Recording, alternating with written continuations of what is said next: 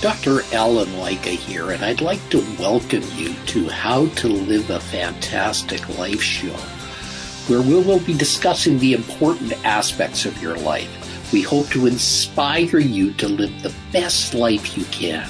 Get out of your comfort zone and explore the awesome world around you. Break through your barriers. Take inspired action. Use the difficulties in your life to achieve the best version of you. Ladies and gentlemen, today we have a very special guest. Her name is Linda Ruescher. And what makes Linda really special is she's 70 years of age and she works six days a week despite having a significant medical disability known as systemic lupus erythematosus.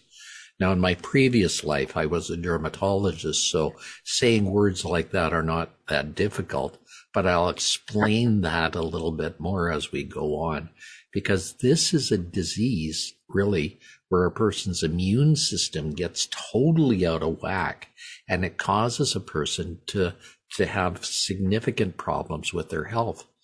It, it really causes a lot of problems with things like um, the blood clotting. It causes a lot of problems for with other things like rashes. It causes problems with anemia that goes on and even affects the kidneys in something called lupus nephritis. So it really is a difficult disease to meander. Now, Linda, at one point in her life, was so badly affected, she was on disability and couldn't do anything. Welcome, Linda. Thank you. It's a pleasure to be here.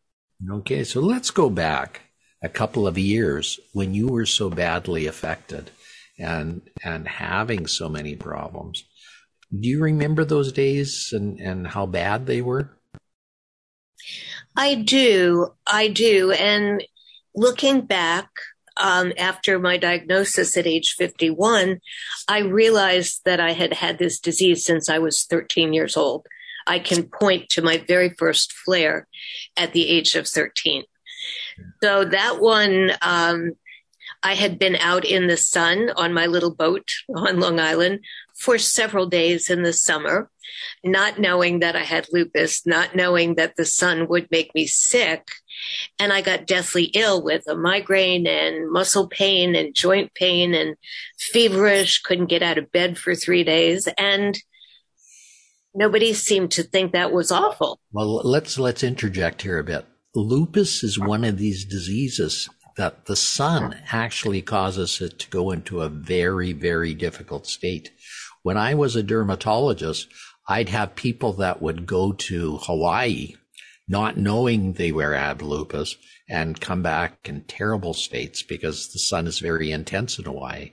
And I also had some of my patients who had lupus and I'd warn them about sunlight exposure and still go to Hawaii anyhow and come back in terrible states because they didn't listen to medical advice. Yeah. Um, at the, I live in Florida, the sunshine state. And so I've learned lots of cool ways to manage it. You know, also teaching school, I can't not go outside ever, but I have sun protective clothing and I find little spots of shade and I stay away from it during the middle part of the day. Um, but I never go out without being covered from head to toe.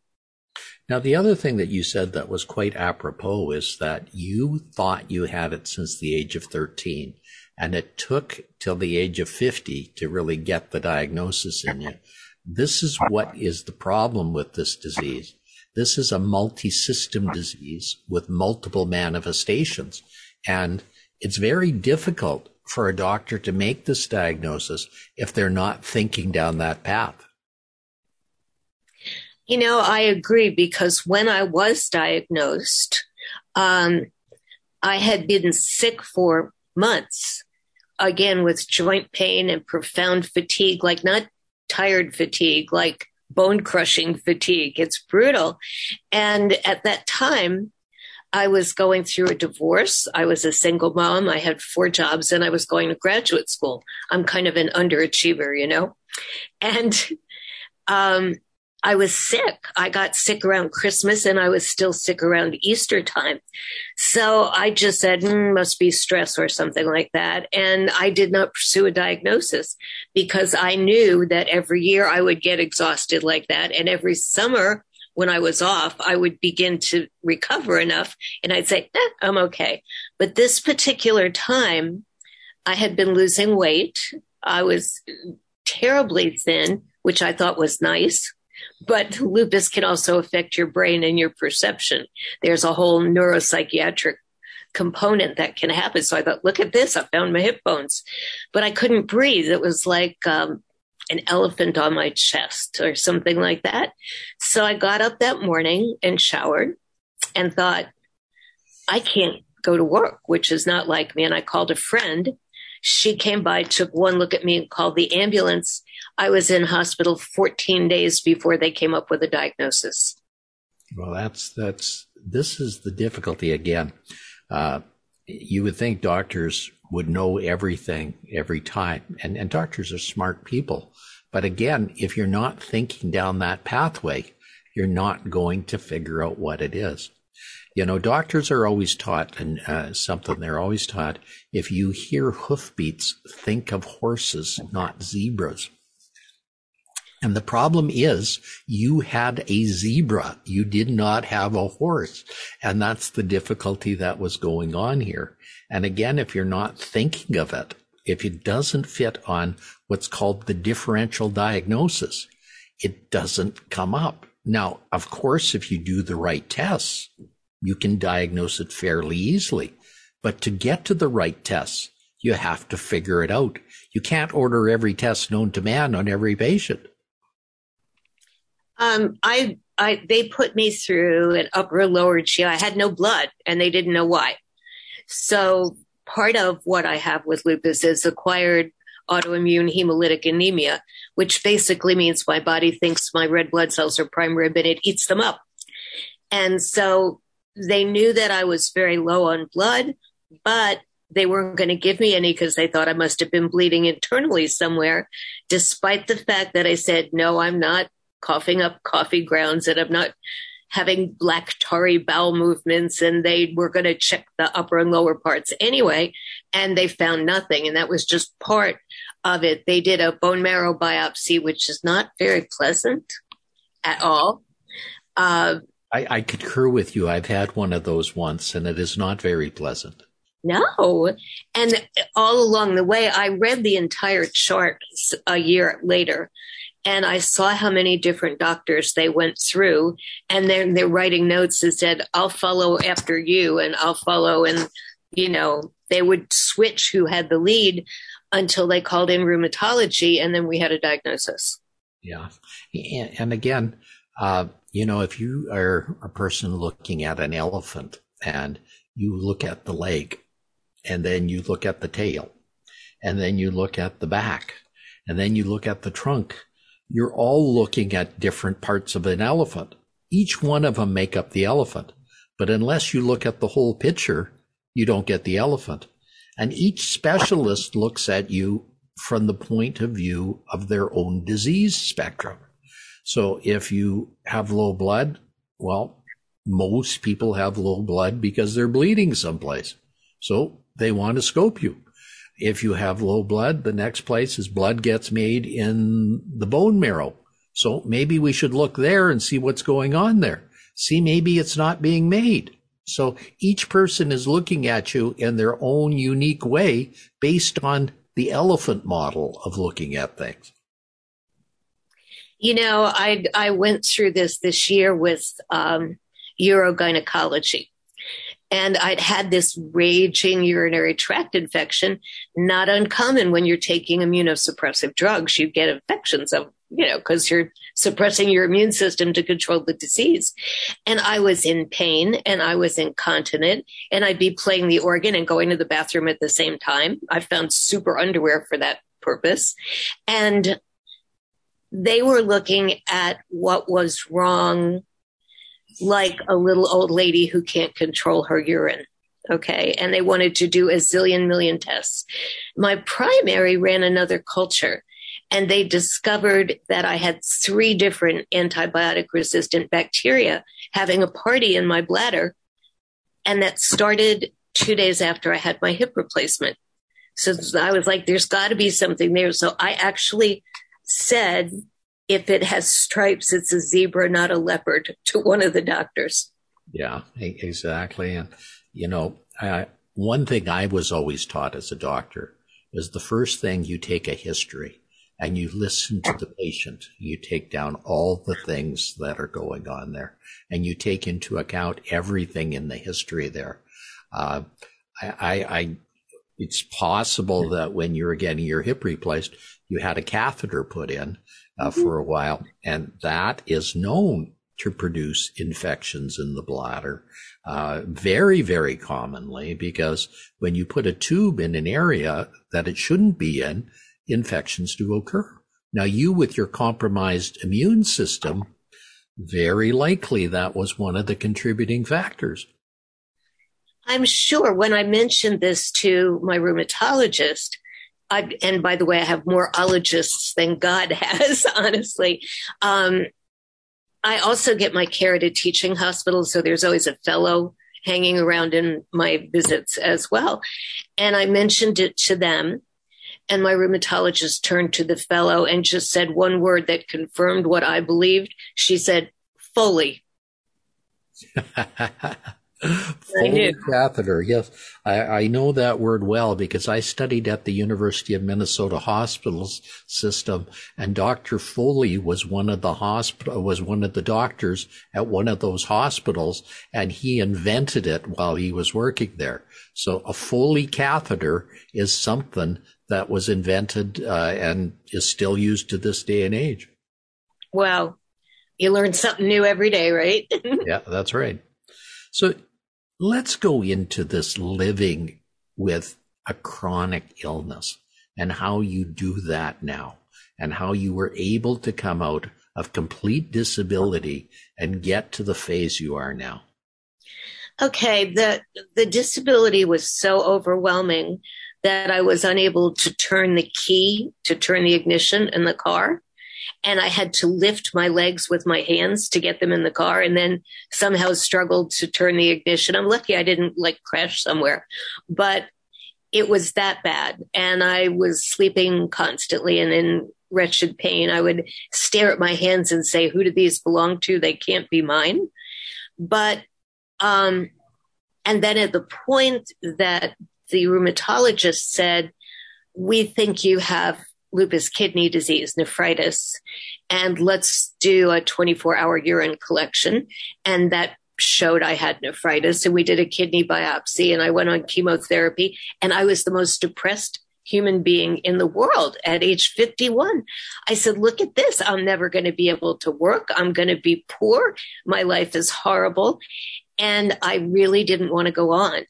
And so I, I would think about when I go to bed, like maybe I won't wake up. Wouldn't that be nice? And that began to frighten me. Uh, in as I thought about that more, it became very clear to me that I was at a level of depression that I couldn't just pull myself out of. So I went to see a psychiatrist thinking that if I had perhaps I needed some chemical intervention to make me feel sane enough to have a talk intervention, you know, to deal with this. Uh, and he was useless and I was furious. And he wanted to give me Lexapro and I declined and left the prescription there. But it was the furious part. Um, and these are all parts of stages of grieving because when you get that sick, you're grieving for yourself, even though you're still here. And so I was furious. I had no money, no job, my life looked like it was over. And I thought, wait a minute. If I'm going through this, other people have gone through it. And if they've gone through it, some of them came out on the other side and some of those people wrote books and I have a library card. I'm going to go find the books. And so I started reading everything I could find on chronic illness and discovered that more than half of all Americans have one or two or five. And I thought, hmm. And I kept digging and digging. And then I volunteered with the Lupus Foundation, and ultimately that became a very part time job. And in the process, I came across Stanford University's chronic disease self management program. And I thought, oh, I should take this class, but there were no classes offered. So I volunteered to be trained to be a facilitator um, and, and facilitated workshops for people with chronic illness for many, many years and then went on to become a master trainer and train other facilitators. So that was part of it. It was taking the anger, it was taking the frustration and saying, I'm not the only person. There's got to be a way out. And it was this, the learning and the reading that, that did that for me. That's part of what turned it around. I hear you. You know, when I went through my phases, uh, when I was told I had ALS and uh, in 2003 and was told I had six months to live, I better get my affairs in order. I went through those same phases and, and the phases I went through were anger, you know, very angry. I was, my, my daughters and my wife would say, what's wrong with you? You're angry all the time. And, but you know, when you're angry, you're angry. You're just angry. The only good thing I could say about anger is it motivates you. It pushes you to do something. And so there is a good component of it. The bad thing is that everybody in your, in your uh, surroundings gets hit by the fire. They get hit by everything. The second thing is, is bargaining. You do things, you ask God, you say, God, please don't let this happen. I'll do anything if you don't let this happen. And you try to make a, a pact with him. You go through denial. Denial is, is a very bad one as well because denial is, you say, there's nothing wrong. I can do anything. I can really do anything that I did before, but you know there's something wrong and yet you can't do it. And then there's the depression. And the depression is probably the worst, where everything is black every day. And, and that blackness is something that really is nasty. You stay in bed all day staring at the ceiling saying, why should I do anything? It's not going to matter anyhow, you know, and then the last phase of this is acceptance. Now you accept it in two ways. One is you accept it as, yes, I have a chronic disability. And the second thing you can accept is, I can do something about this. I don't have to live a life as a moribund person. I don't have to live a life in a way I don't want to. All I have to do is grasp things and move away from it. I would add, and this is my personal spin, because yes, I did read Kubler Ross along the way, and that was a really difficult read, as unwell as I was at the time. But I also would add transformation and transcendence as two additional stages. So, who you were or who you thought you were doesn't exist anymore. You're not healthy, you're not young, you're abilities may have been damaged and that leaves holes in your life. And you can sit there staring at the holes or you could put new stuff in the holes, which I did when I had nothing left. I started doing other things. I started writing. I started painting, um, a number of things like that. So there's transformation. You transform from who you used to be. But the truth is, everybody as they age has to go through that transformation in one way or another. And then at the end is transcendence. So I no longer identify myself as, hi, I'm Linda, I have lupus, but hi, I'm Linda. All right. So in some ways I've transcended it. It, it's cyclical. The problem is that you don't go through these stages once. They are a cycle and you cycle through them again and again and again. Um, journaling every morning, three pages longhand is one of the ways I process that. But with each new diagnosis that comes with a disease or age, you find yourself going through the same thing. So I had my eyes checked and the optometrist ophthalmologist said, Oh, I think you have early dry macular degeneration. And I found myself waving my finger at her saying, no, I'm not having that. but yes, I am treating it. But you know what I'm saying? I, I'm probably the most difficult patient you could ever have, honestly. Well, and, and you know, it's likely that when you were getting diagnosed to begin with, part of the reason that diagnoses were difficult in you is your own personality and your way of dealing with things. So doctors wouldn't necessarily listen to you because of the person that you are and the person that you say you are. And so, you know, you, you, you are a great person in that you overcome things, but you also were a bit of a denier along the way as well because you didn't want to admit that you had something wrong. True. Very true. Um, and as different things come up now, it's the same. Like, um, yeah, we're not doing that. Um, but I, it, it's easy to catastrophize and so when you get a diagnosis or another diagnosis or something else goes wrong, then you play out these amazing horror stories in your head. All right. And if you have ALS, then you probably did that exactly same thing that I was sure that at age 51, I was going to die a miserable death alone in a nursing home smelling like urine. That's what I thought. That was my scenario. Um, and it was pretty awful. And I embellished it like, oh, there's no doors on the rooms in nursing homes and nobody will give you a bath. And it, it just went on and on and on and on. So I had to learn that um, a very simple formula, and that is what we think causes what we feel. What we feel impacts our health. So I've been divorced twice. Both times I nearly died from lupus the year afterwards from the stress. All right. So it's the thinking that starts this whole cascade of chemical nonsense in your body, including ramping up your immune system, which is not good for me to have happen. And then you start feeling bad and catastrophizing about it. So the thing about this is you can choose what you think. You don't have to think the horror scenario. You can catch yourself and say, Do I have any proof that this is going to happen? Do I have any evidence? No, I don't. So, what are you doing this for? What I'm doing is wasting my present moment of my life by making up horror stories. So, I had to learn to catch myself, and that's an ongoing process. You can't just do it once. It keeps, they keep coming.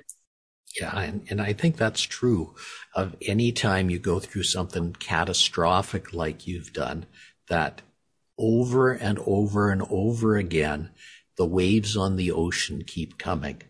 Occasionally, there's a giant wave that comes that really causes some problems.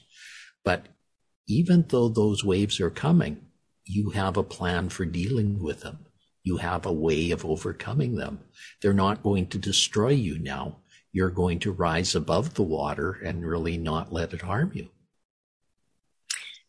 I like that analogy a lot. Um, I do.